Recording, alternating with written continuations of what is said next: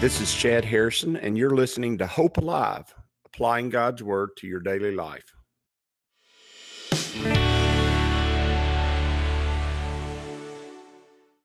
Hi, this is Chad Harrison, and I am the teaching pastor of Lake Community Church and have been serving as a pastor for 25 years. I'm also a practicing attorney. This podcast is designed to help you study God's Word and find God's will for your life. I pray in the name of Jesus right now that God would open up his word to you and allow you to see him and to know him and to know his will, that you might glorify him and that you might walk in faith and power each and every day, especially today, in Jesus' name. We're going to be in uh, Psalm chapter 65. This is a uh, this is a Psalm of David. It's a song, but it's got it's got a lot of interesting things. I I, I actually, as I uh, studied it a little bit, thought that he had David. Uh, David is a character in the in the Old Testament that surprises me probably the most. And the reason he surprises me the most is his understanding of New Testament theology is breathtaking. He he actually understands in some of his writings, it's clear he understands the plan of God, the future plan of God, which means that the Holy Spirit really revealed a lot to David in his life. And that's because David trusted God. And, and I, I want to say that the most you say, well, he's king, he was king and he killed Goliath and he did all these great things. But the truth is that the revelation from God only comes to those who trust him. Because the revelation of God are the most the most precious things that God gifts that God gives his believers is to allow the believer to see God's plan and God at work in his life and that is only reserved for those who are willing to trust him and who are willing to believe on the things he teaches them and tells them and then to act upon those things. And David was a man with flaws, a sinful man, but a man redeemed redeemed by God and revealed to him many many deep and actually amazing spiritual truths. And as we read David here, we, we see that he, he understands those things. He says, praise is awaiting you, O God, in Zion. He's talking about in the future, praise in the future, not praise now, but praise in the future. He says, there's not just praise I'm going to give you, but he says there's praise that's going to come down the road. He says, and to you, vow, uh, vow shall be performed. And what he's talking about is, well, he, he is, this is a very, one of the unique, it's a very unique psalm. He's talking about things that are going to be done in the future because of you. He says, you're going to be praised in the future and, and people are going to, they're going to live up to their vows to you in the future. And then he says, Oh, you who hear uh, prayer, meaning you who hear me when I speak to you and understanding the intimacy of God was one of the is one of the uniquenesses of David's writing. He clearly has a unique he clearly has a unique intimate relationship with God, and that is prevalent in the things that he says in, in especially in the book of Psalms. He says, "Oh, you who hear prayer, to you all flesh will come." Notice he says, "To you, there's going to come a time in the future." Where all flesh will be before you. We talked about that even yesterday. There's a, there's a time coming where every knee shall bow and tongue confess, where everyone will be before him. And David, the truth is, really didn't have any reason to totally understand that, that, that time of reckoning. He didn't, there's not writing from someone else. It, that's revelation that he got from himself, that from uh, God himself. And so when, when he says these things, He's talking about things that are going to happen in the future. It's prophetic. He's talking about things he understands that the course of human events is going to ultimately end in. And he says, iniquity prevails against me. Notice David, he, David himself recognizes that he's sinful. I, he, this is not the only place where he does that, but he recognizes that sin is so, uh, prevalent and so active in our lives that that it, it, affects him even in his high position. That's that's a sign of a great leader. Also, is to understand your uh, your inadequacies, your inabilities. And David does understand that. He understands that sins, he, sins croucheth at the door as a lion. It's right there on him. He says, iniquity prevail against me. He didn't say it, it wars against me. It says he, it says it wins sometimes. He says, as our, as for our transgressions, notice iniquity and that leads iniquity meaning the innate sinfulness of the human condition the, the iniquity being the part of us that it is just natural to us the innateness of the sinful condition that we, we're in. He says iniquity prevails against me and that leads to that leads to as for our transgressions that leads to me being a transgressor against what the law god's character his nature and I, I, I, I do things that are against that. And understanding that's very important. I, I was watching a YouTube video of a young man. I, I, I just don't, he, he basically was uh, trying to proffer the notion that children are taught to be evil. They're not born evil. And obviously he was a young man and of, of little understanding, but children come out of the womb they come out of the womb with iniquity and their selfishness and their transgression. If you've ever been around a two year old, one of his fa- one of his or her favorite words is always going to be mine. Mine, mine. That's selfishness. That's what children do. They are who they are and it's innate to our condition. It's natural to who we are. David understands that. And then he says, you will provide atonement for them.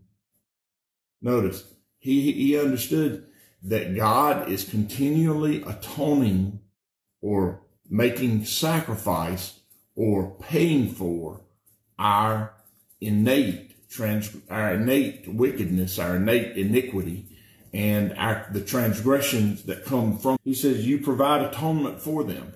And that's first of all, for a believer, you got to understand that you're continually, you're continually warring against the iniquity of your heart and you're going to sin and your you, you your struggle against that sin is glorifying to God.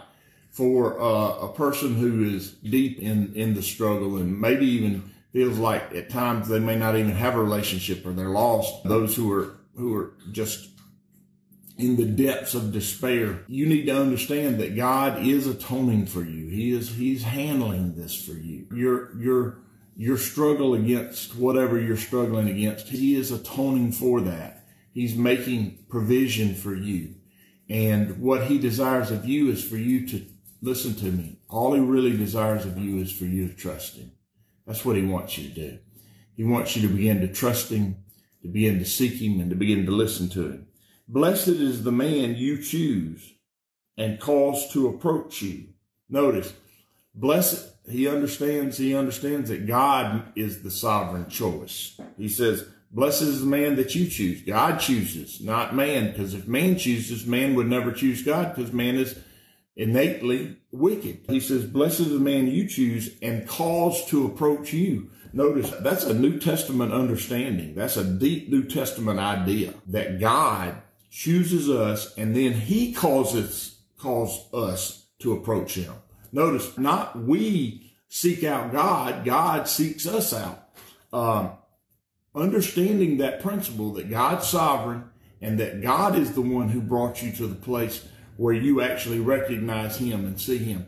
Even for you who may even be in the depths of the struggle, realizing that God, the only way you know that there is God and the only way that you know that He has hope for you is that He revealed it to you.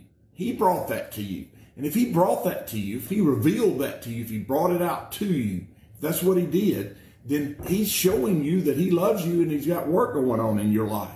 That, that's proof that God is at work in your life and there's hope in that. There's great hope in that. He says that he may dwell in your courts. Notice he calls he, he chooses you he causes you to approach him and the reason he's causing you to approach him is so that you can actually dwell with him that you can have relationship with him that you can be with him. The re- the whole reason for this is for you to have relationship with him. Isn't there great i can't say it enough. Isn't there great hope in that? There is. There is. And you should reciprocate. You should act upon that and dwell with him. He says he, should, he says, We shall be satisfied with the goodness of your house. wow, yeah. There was a song when I was a youth minister, low 20 years ago, 25 years ago. It was called Big House. God's got a big house, and, and he does. He's lots of food. It was a goofy song, but, but there's great fellowship. There's great abundance in God's presence. And if you're feeling alone, if you're feeling desperate, God's house is the place of comfort and the place of hope.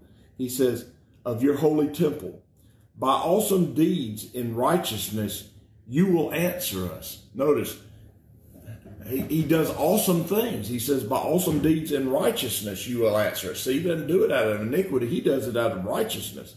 O God of our salvation, you who are the confidence of all the ends of the earth, and of, of the far off seas. Notice, he says, You're doing this, uh, you do this out of goodness to us, out of righteousness, out of love, out of hope. And you don't just do it for us, but you do it all. Notice he says, to the ends of the earth. He's doing it to all the way over here in Alabama to us. He's doing it for us.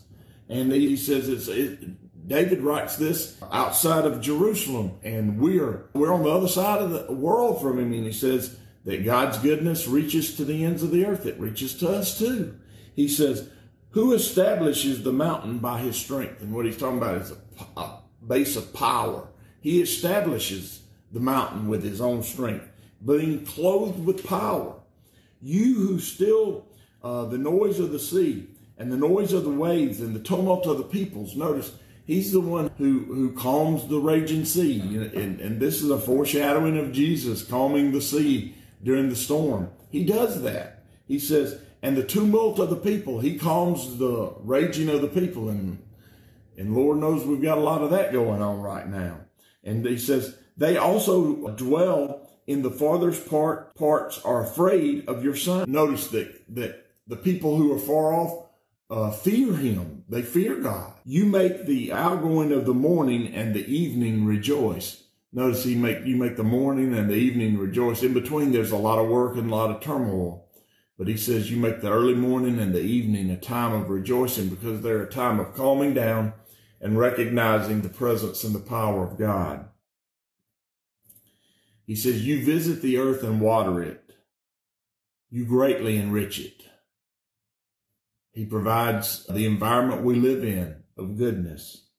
The river of God is full of water. You provide their grain, for so they have prepared it. You provide us water. You provide us liquid and food.